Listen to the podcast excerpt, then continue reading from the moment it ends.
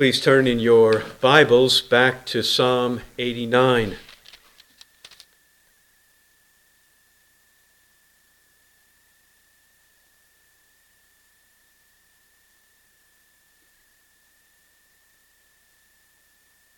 Psalm number 89 and verses 3 and 4. I have made a covenant with my chosen. I have sworn to David my servant, and I will establish your seed forever and build up your throne to all generations. This evening we ask the question where did our salvation begin? And what were the origins of our salvation? And to answer that question, we must go back into eternity before the foundation of the world to an eternal covenant made within the three persons of the Trinity. This will be our subject tonight the eternal covenant of redemption between the Father, the Son, and the Holy Spirit. And it is this covenant which we read of here in Psalm 89 and verses 3 and 4. The Father here speaks to his beloved Son, and he mentions specifically the covenant. He says, I have made a covenant with my chosen. I have sworn to David, my servant. He speaks of David here, and David indeed was a chosen one of God to be king of Israel, but David was only a type of Christ who was to come. And so, as we read of David, my servant, my chosen one, we may look through these words to the Lord Jesus Christ himself, and the Father here ultimately speaks of his beloved Son. He speaks of him as David, my servant, because he will be the son of David according to the flesh when he comes into the world, and he is my servant, the servant of the Lord, as Isaiah so often speaks of him. And the Father makes a covenant here with him. I have made my covenant with my chosen. A covenant is made up of both conditions and oath bound promises. And a covenant is between two or more parties, and each party, there are conditions of the covenant which must be fulfilled. We could call them requirements of the covenant. And based upon the fulfillment of those conditions, there are oath bound promises in which the other party swears that he will fulfill the promises of the covenant. And this is what took place within the Trinity. In the eternal covenant of salvation, the Father, the Son, and the Holy Spirit, they swore to one another an oath that they would fulfill their promises based upon the requirements and the conditions of the covenant. This is why the Father speaks here of the covenant in the beginning of verse 3. He says, I have made a covenant with my chosen. And what is that covenant? He says, I have sworn to David, my servant. So the covenant is made up of promises by which he has sworn them to his beloved Son, who is David, my servant. And one of the promises of that covenant is given in verse 4. He says, I will establish your seed forever and build up your throne to all generations. He speaks not of the physical descendants of David, but of the spiritual descendants of Christ. David's descendants were only for were only temporary. His throne did not last for many generations, but the throne of Christ will last to all generations, and his spiritual descendants will be forever. This is what the angel said to Mary. He will be called great, and he will be called the Son of the Most High, and the Lord God will give him the throne of his father David, and he will reign over the house of Jacob forever, and his kingdom will have no end. Now, as we look down through other verses in this psalm, we will see that these promises that are given in this covenant can only refer ultimately to our Lord Jesus Christ. So, this covenant is a covenant between the Father and the Son in eternity for our salvation. This is where salvation began. We'll turn and look down to verse 20. And here the Father says, I have found David my servant. With my holy oil I have anointed him. David was God's servant. David, the king of the Old Testament. He was anointed with oil from Samuel's flask. But this here must speak ultimately of the Son of God, the true servant of the Lord, because he says here, with my holy oil, not with the oil from Samuel's flask, but with my holy oil, I have anointed him. With my Holy Spirit, God says, I have anointed him at his baptism and in his ministry. I have strengthened him with power. And then we continue in verse 21 and down through verse 25. It says, With whom my hand will be established, my arm also will strengthen him. The enemy will not deceive him, nor the son of wickedness afflict him, but I shall crush his adversaries before him and strike those who hate him, and my faithfulness and my loving kindness will be with him, and in my name his horn will be exalted. I shall also set his hand on the sea, and his right hand on the rivers. And so here we read of promises that can only come to their fulfillment in our Lord Jesus Christ. In verse 22, the enemy will not deceive him. As Eve was deceived in the garden, so the Son of God will not be deceived by the enemy, the evil one. In verse 23, all of his enemies will be destroyed, and they will be a footstool under his feet. I shall crush his adversaries before him and strike those who hate him. He shall destroy his enemies with his power. In verse 25, the Father will give all things into the hand of his Son, and he will give him dominion and sovereignty and power, so that he will rule from the sea to the rivers and to the ends of the earth. And then in verse 26 and 27, he says, He will cry to me, Thou art my Father, my God and the rock of my salvation. The Father Son relationship Verse 27 I shall also make him my firstborn, the highest of the kings of the earth. That term, my firstborn, the one who is supreme and preeminent in rank, far above all others, the highest of the kings of the earth. Verse 28 My loving kindness I will keep for him forever, and my covenant shall be confirmed to him. Once again, he calls it my covenant the eternal covenant of the Father with the Son, he will be faithful to that covenant forever.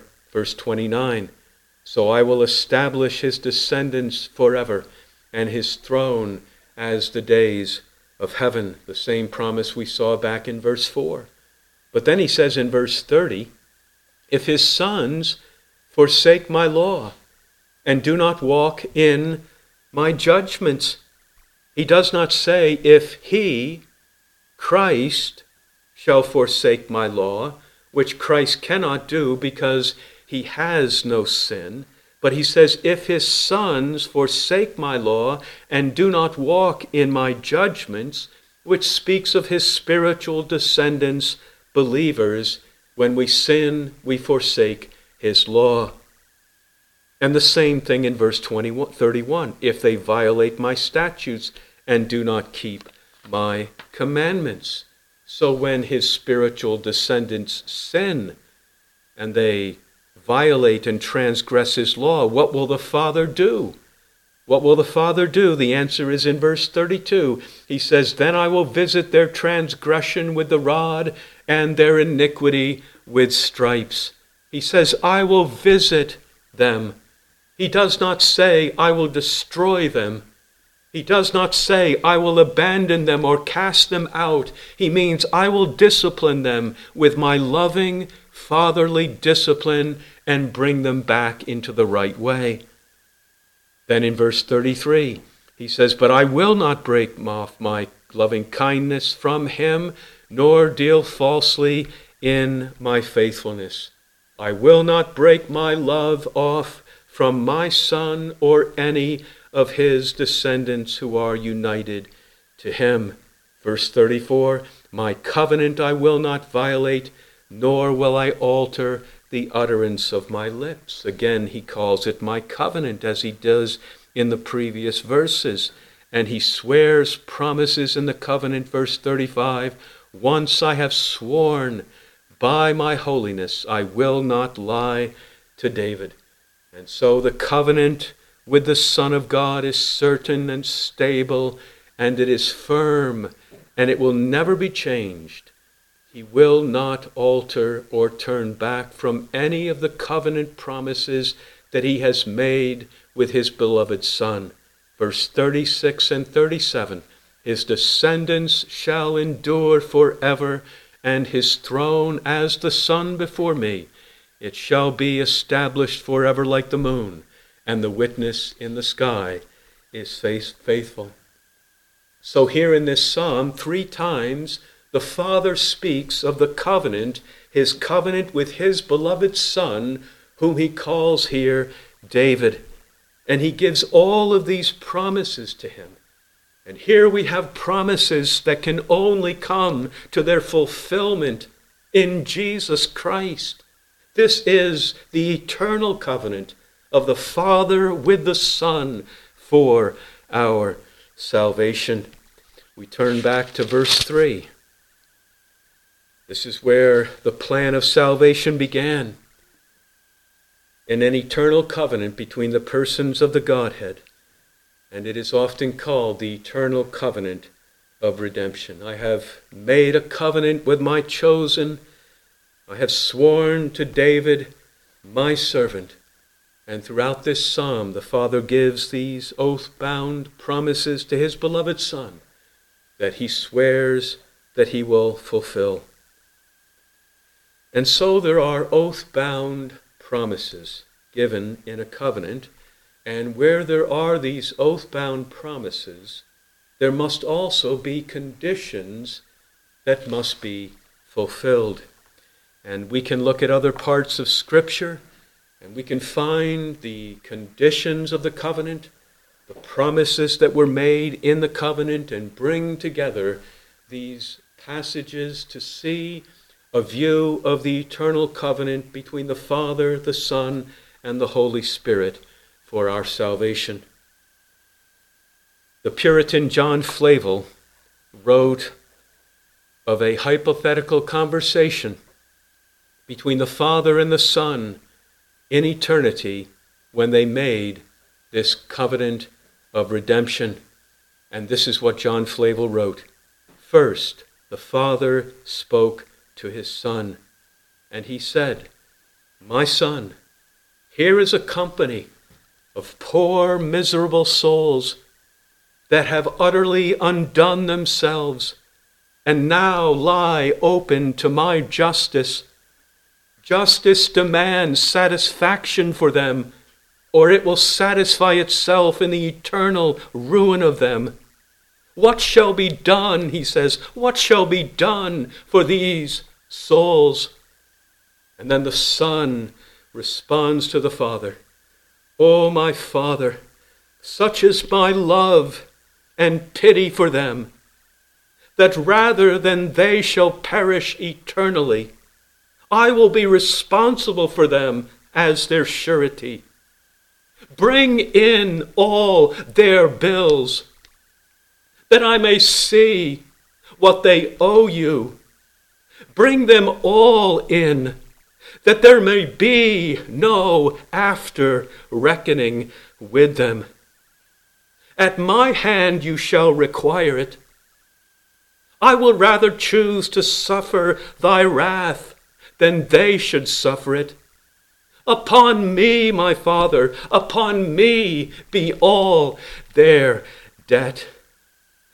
And the father said, But my son, If thou undertake for them, thou must reckon to pay the last mite.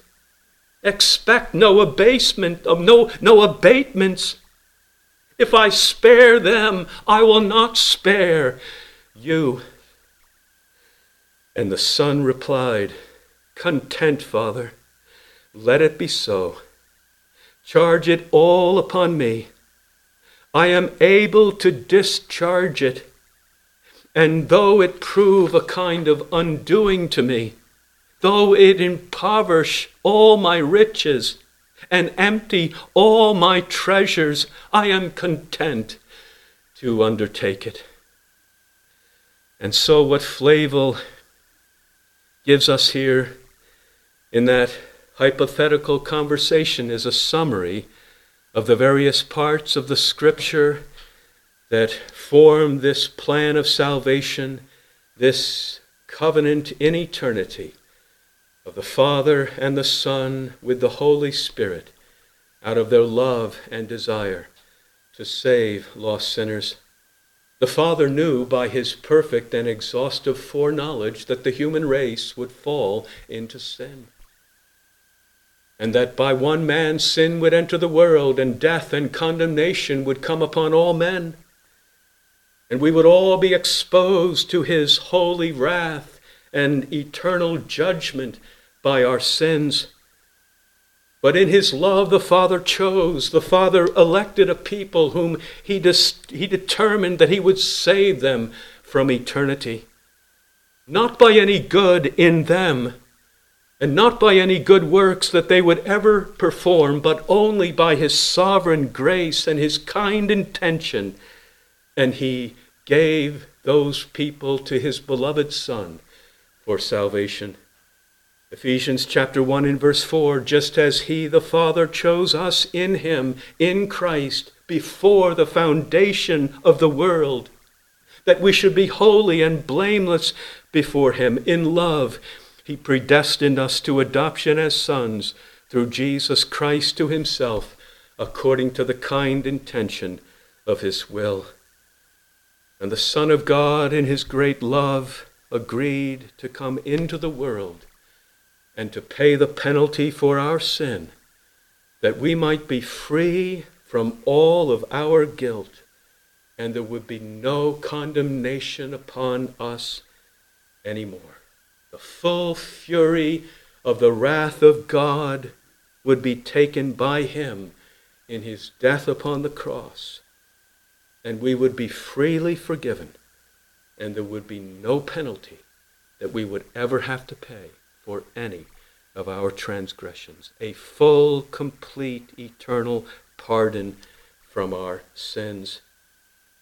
The Father did not spare his beloved Son, but delivered him up for us all. And the Son voluntarily agreed, I will suffer all things for them, that they may not suffer any. And he came not to be served, but to serve, and to give his life a ransom for many. As Flavel said, the Son of God said, Charge their debt to my account, and I will give up all of my riches for such poor sinners out of my love for them, that they may have unsearchable treasures in eternal life. Paul said, You know the grace of our Lord Jesus Christ, that though he was rich, yet for your sake he became poor, that you, through his poverty, might become rich. And so the Father appointed the Son to be the mediator, to be the prophet, the priest, and the king of his people to be the prophet who would speak the word to them, to be the great high priest who would suffer for their sins, make an atonement, and be their intercessor in heaven, and to be the king who would rule them and guide them and protect them from all their enemies to final salvation. The condition, the condition of this covenant of the Son was that he had to assume our nature as a man he had to be born under the law, that he might not only fulfill the law in his own righteousness, but pay the penalty for our sins, our violations of the law, in his death upon the cross. And we'll see this condition of the Son in Hebrews chapter 2. We'll turn to the book of Hebrews. Hebrews and chapter 2.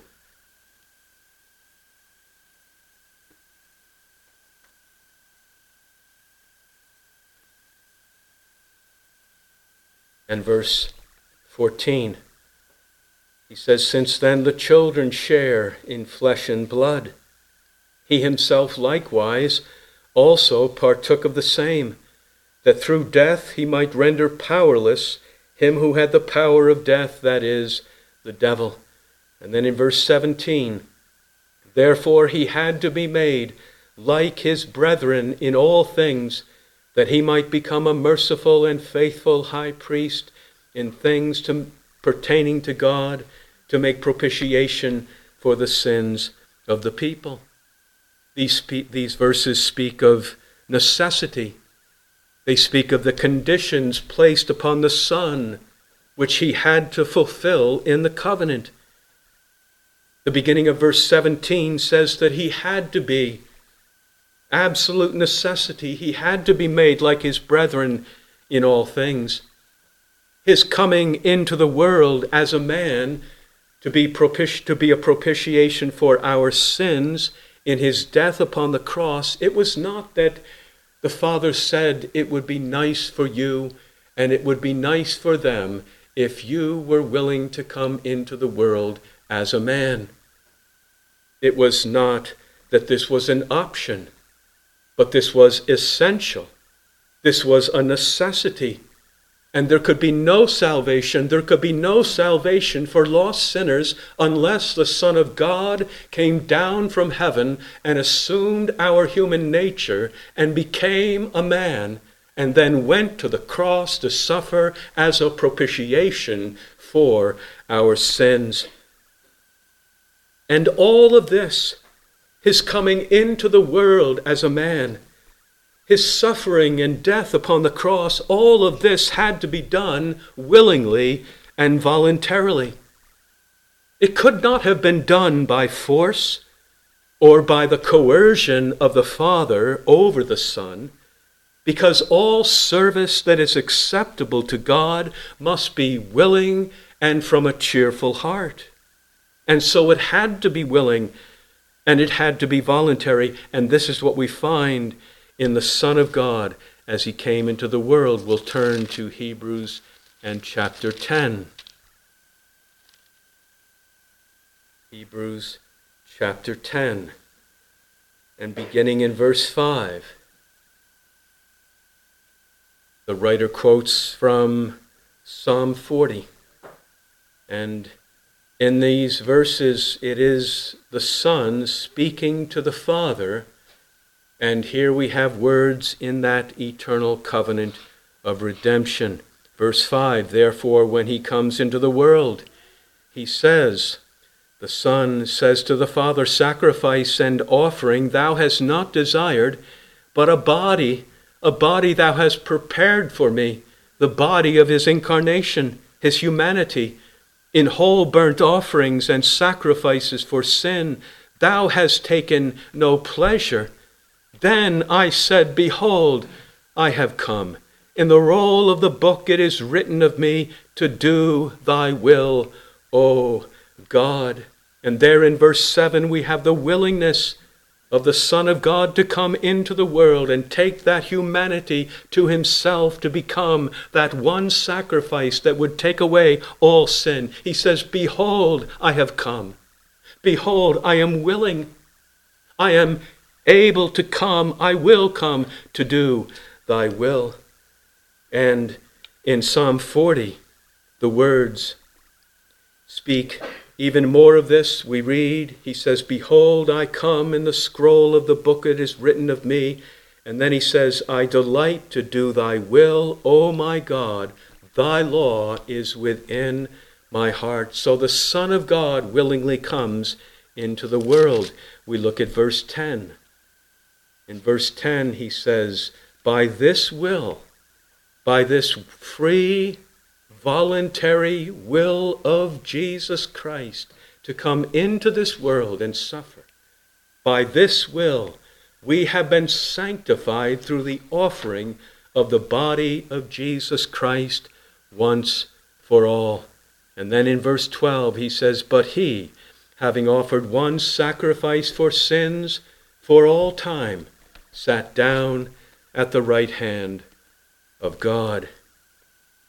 So the conditions of the covenant that were given to the Son was that he had to be made a man under the law to suffer the penalty of God's broken law. And his conditions had to be fulfilled in absolute perfection. There could be not the least flaw, not the smallest transgression of the Father's will. He had to keep the law without any spot or blemish or any such thing. A life of holiness perfectly consistent with the infinite holiness of God Himself. The Father said, You shall be holy, for I am holy. And the Son was holy in all of his behavior. So that the law was glorified in the righteous life of Jesus Christ. The Son could say, I have I always do the things that are pleasing to him, and I have kept my Father's commandment. And then he says, I have come down from heaven. I have come down from heaven where that eternal covenant was made with the Father. I have come down from heaven not to do my own will, but the will of him who sent me to accomplish all things that he has given me to do. And what does the law say?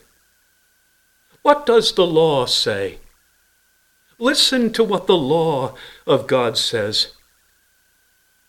Cursed is everyone. Cursed is everyone who does not abide by all things written in the book of the law to perform them. That's what Jesus had to accomplish. That's what he had to do. He had to abide by all things that were written in the book of the law perfectly to fulfill them. And then he had to suffer the curse on the death of the cross for our sin. He redeemed us from the curse of the law, having become a curse for us, for it is written, Cursed is everyone who hangs upon a tree.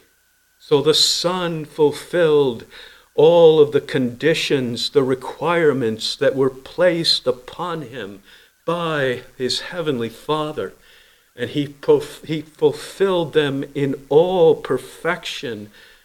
And then the Father was able to fulfill his oath bound promises to his beloved Son promises of a resurrection, promises of an exaltation to a glorious throne in heaven, and to that kingdom that would belong to him with all of his descendants his people forever.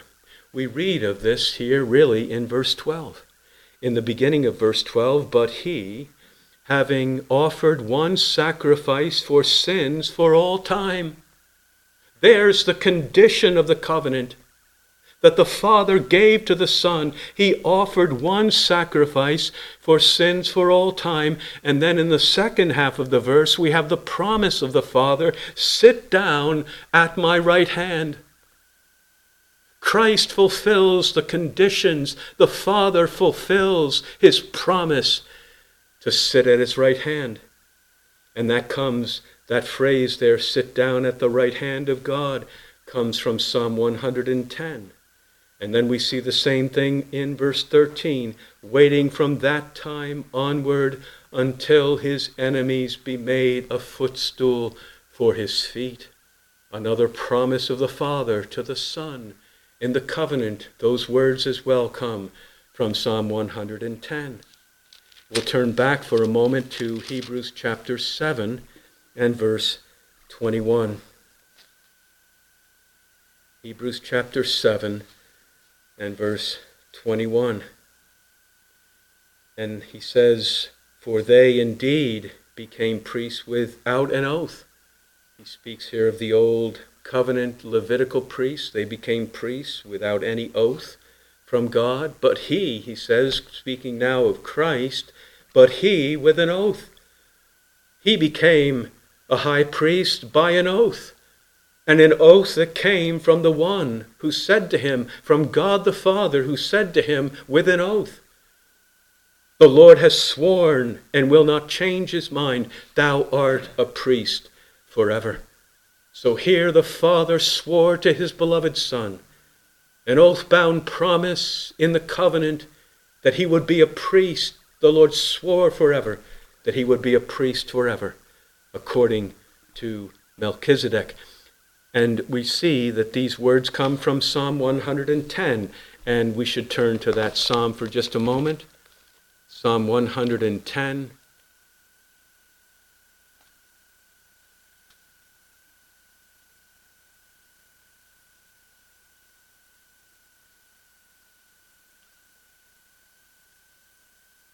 And the psalm begins in verse 1 The Lord says to my Lord, God the Father speaks to his beloved Son. The Lord says to my Lord, after he has fulfilled all the conditions of the covenant in his sufferings on the cross, Sit at my right hand, he says. Here he raises him up into heaven, a resurrection, an exaltation back into heaven and the Father says to the Son, Sit down at my right hand until I make thine enemies a footstool for thy feet, as we saw in Hebrews chapter 10. The Lord will stretch forth thy strong scepter from Zion, saying, Rule in the midst of thine enemies. Thy people will volunteer freely in the day of thy power. In holy array from the womb of the dawn, thy youth are to thee as the dew. And then in verse 4, we have that verse quoted in Hebrews chapter 7, verse 21. The Lord has sworn and will not change his mind. He has sworn with an oath to his beloved Son in that eternal covenant Thou art a priest forever, according to the order of Melchizedek. So the Father raises him from the dead on the conditions that the Son has perfectly fulfilled in his perfect life of obedience and his death upon the cross. We'll turn in our Bibles to Hebrews chapter 53. I'm sorry, Isaiah chapter 53. The book of Isaiah and chapter 53.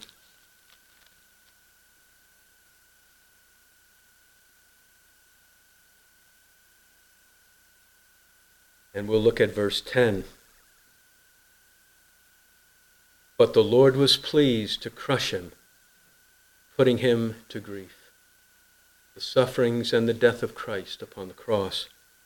And then he says in the next phrase, if he would render himself as a guilt offering, if he, if he would render himself as a guilt offering, the conditions of the covenant if the Son of God would come into the world and give himself as a sacrifice for our sin, if he would render himself as a guilt offering, then here is the promise of the covenant. He will see his offspring, he will prolong his days, and the good pleasure of the Lord will prosper in his hands. If he will fulfill the conditions of the covenant in his death upon the cross as a guilt offering, then the Father will fulfill his promises to him of resurrection, of eternal life and glory in heaven, and he will see his offspring, his many seeds, his descendants, and he will prolong his days in eternity, and the good pleasure of the Lord will prosper in his hands, the same type of language that we saw in Isaiah, in rather Psalm 89. I have made a covenant with my chosen one. I have sworn to David my servant, I will establish your seed forever and build up your throne to all generations. The covenant agreement between the Father and the Son, they both had to be mutually pleased with all the conditions and the promises. The Father had to be pleased with all that the Son would accomplish. The Son had to be perfectly pleased with all that the Father promised him. And so it was. And when Jesus came to the end of his life in John chapter 17, he prayed as he was about to accomplish the cross. He said, I have glorified thee on the earth, having accomplished the work which thou hast given me to do. And now, he said, glorify thou me together with thyself, Father, with the glory which I had with thee before the world was. And as part of the covenant between the Father and the Son, the Father promised to the Son that he would strengthen him and uphold him in his work by the power of the Holy Spirit. This is what we see back in Isaiah chapter 42.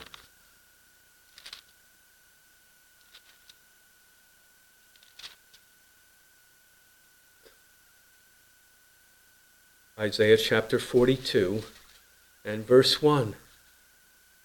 Behold, my servant. The Father announces his servant who is to come, his beloved Son. He says, Behold, my servant, and then he gives his promise, whom I uphold. My chosen one, he says, he calls him my chosen one, in whom my soul delights. And this is how I will uphold him. I will put my spirit upon him, and he will bring forth justice to the nations. We notice here that the Father refers to his Son as my servant and my chosen one.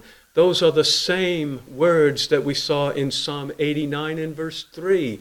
The Father spoke of the covenant with his Son. My chosen David, my servant, he said.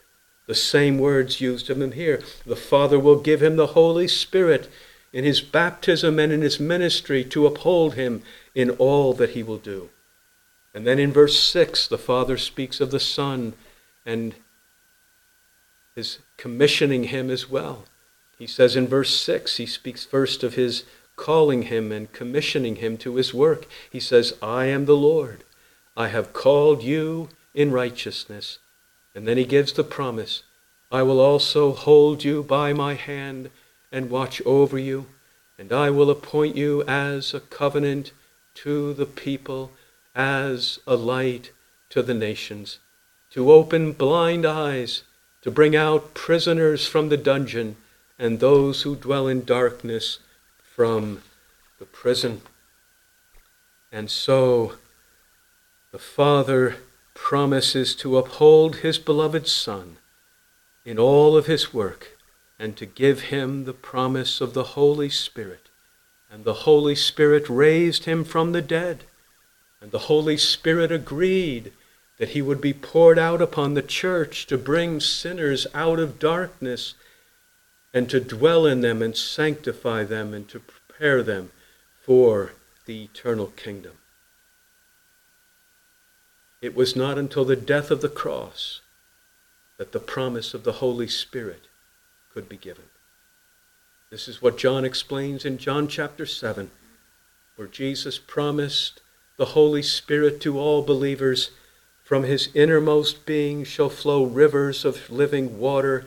And John said this, he spoke of the Spirit but the Spirit was not yet given because Jesus was not yet glorified. He had to be glorified, and then the Father would give him the Holy Spirit, which is what Peter speaks of on the day of Pentecost. Having been exalted to the right hand of God, having received from the Father, the Son receiving from the Father, the promise of the Holy Spirit, he has poured forth that which you have both see and hear. And so the Son had to accomplish the conditions of the covenant in his life and death. The Father fulfilled his promises to him to raise him and to exalt him.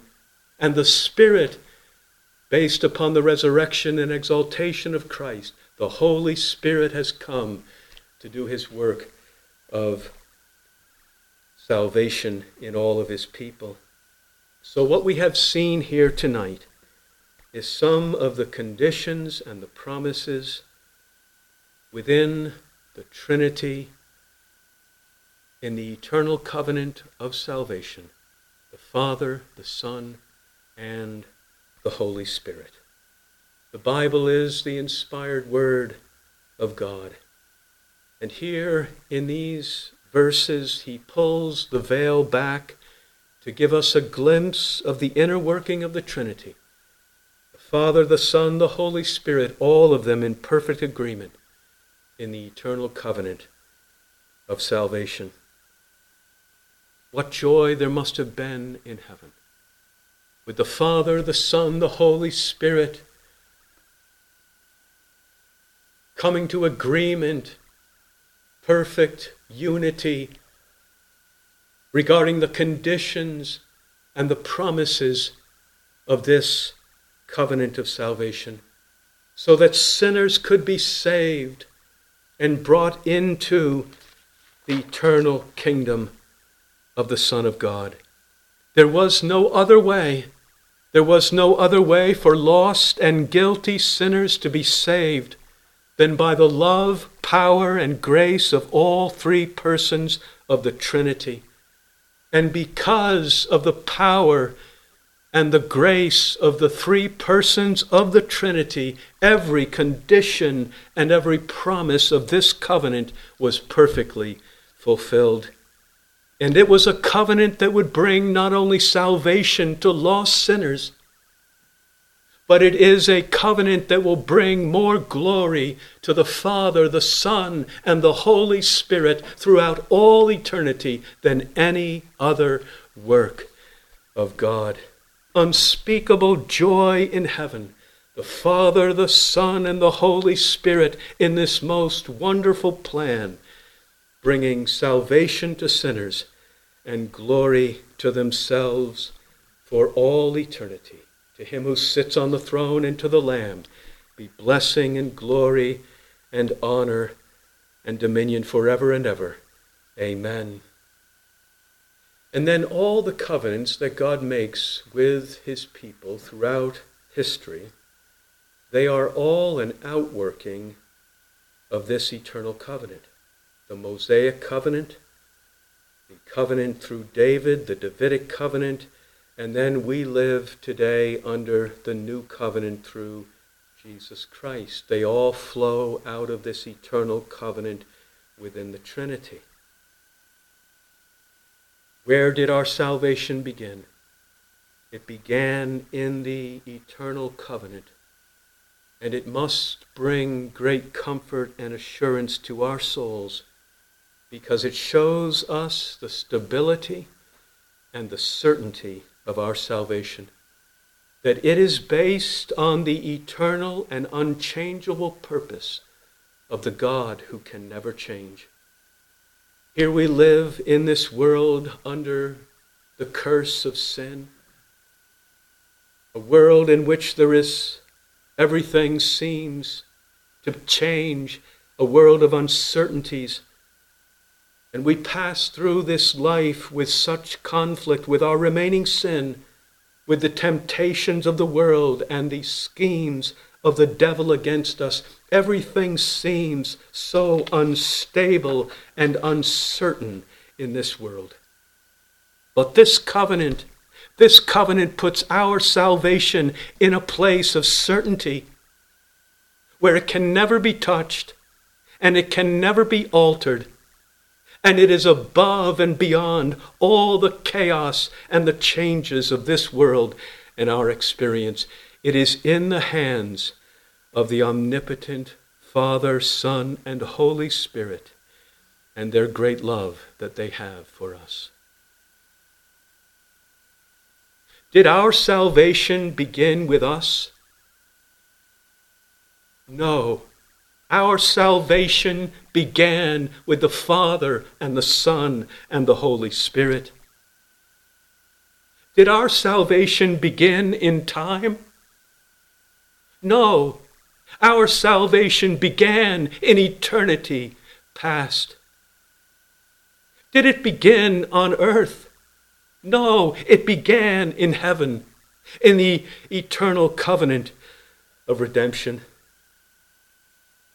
Is our salvation based upon any good thing that will ever be found in us? No, it is based in the love and the free mercy and grace of the three persons of the Trinity. Is our salvation made firm and stable by our wills and our resolutions and determinations? No. It is made firm by the unchangeable love and purpose of the eternal God. Can our salvation be altered by the power of the evil one against us? Can our salvation be lost by any strength of remaining sin? The answer is no, because Jesus, who came down from heaven, said, This is the will of him who sent me, that of all that he has given me, I lose nothing, but raise it up on the last day. There are many promises that are given to us in the Bible promises of forgiveness, promises of eternal life, promises to be with Christ, an eternal kingdom, promises of the city of God to come, promises of a new heaven and new earth. But all the promises given to us are based upon the promises of the Father to the Son in the eternal covenant. And if God were to violate any promise to us, he would have to violate promises given to his beloved Son. And that he can never do. We who believe in the Lord Jesus Christ, we are under the new covenant, and the new covenant is a covenant of grace. And there are, in the new covenant, there are promises and there are conditions in the new covenant. But the conditions are all fulfilled by the grace of the covenant.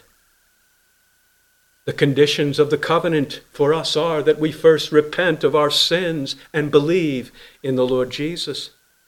The conditions of the covenant are that we obey his commandments and pursue a life of holiness. We read of these conditions in passages in the New Testament so many times. Pursue holiness without which no one will see the Lord. 2 Corinthians chapter 7 verse 1 Let us cleanse ourselves from all defilement of flesh and spirit, perfecting holiness in the fear of God. And Peter says, like the Holy One who called you, be holy yourselves in all of your behavior. And so there are all of these passages of the duties and the conditions that are given to us in the new covenant. But all the conditions of the new covenant are met by the grace that is given in the covenant. The conditions are met by the grace of the covenant so that the covenant is secure and firm in the grace and power of God. The Holy Spirit is given to dwell within us so that Paul can say to the Galatians, Walk by the Spirit, and you will not carry out the desire of the flesh. And the Holy Spirit will produce the fruit of the Spirit within us. We are told to work out our salvation with fear and trembling. But how will we do so? For it is God who is at work in you, both to will and to do for his good pleasure. We can do nothing apart from Christ, but we can do all things through him who strengthens us. We abide in him, and he abides in us. And he assures us that we will pursue holiness and that we will walk in his ways and we will be faithful to him. Our adequacy is from God, Paul says, as servants of a new covenant in which the Spirit gives life, and we are being transformed by Christ from glory into glory into his image. We'll turn to one last passage in the book of Hebrews, chapter 13. Hebrews chapter 13.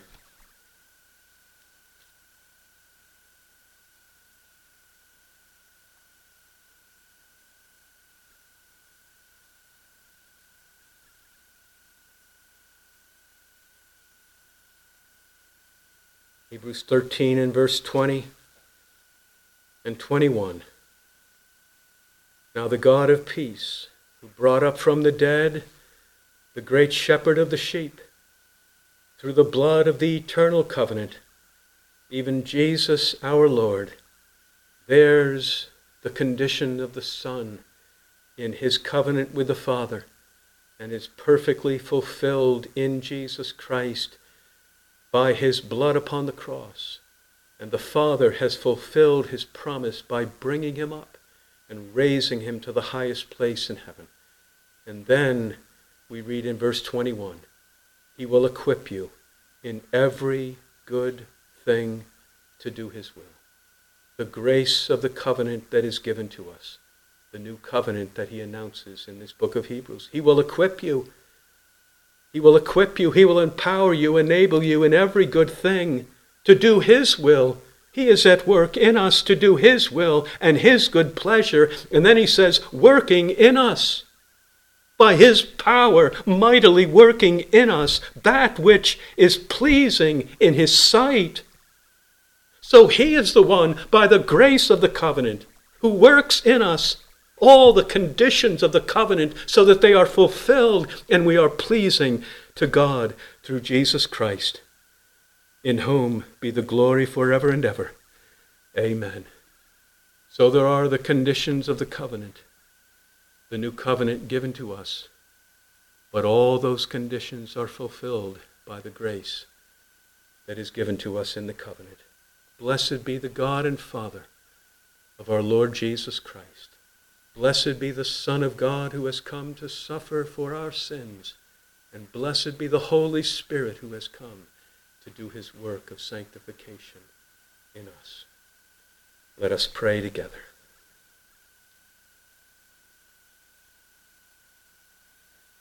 Father and gracious God in heaven, thank you for your holy word that shows us the glorious plan from eternity of the Father, the Son, the Holy Spirit, all in agreement and in their works to do and to accomplish everything needed for our salvation. Lord, we pray that you would teach us these things tonight. Give us hearts of faith and confidence in you. And bless your word to us, and may we rejoice that there is such a great salvation for lost and guilty sinners like ourselves. Blessed be our God and Father, and our Lord Jesus Christ, and the Holy Spirit, for all that you have done for us. In Jesus' name we pray.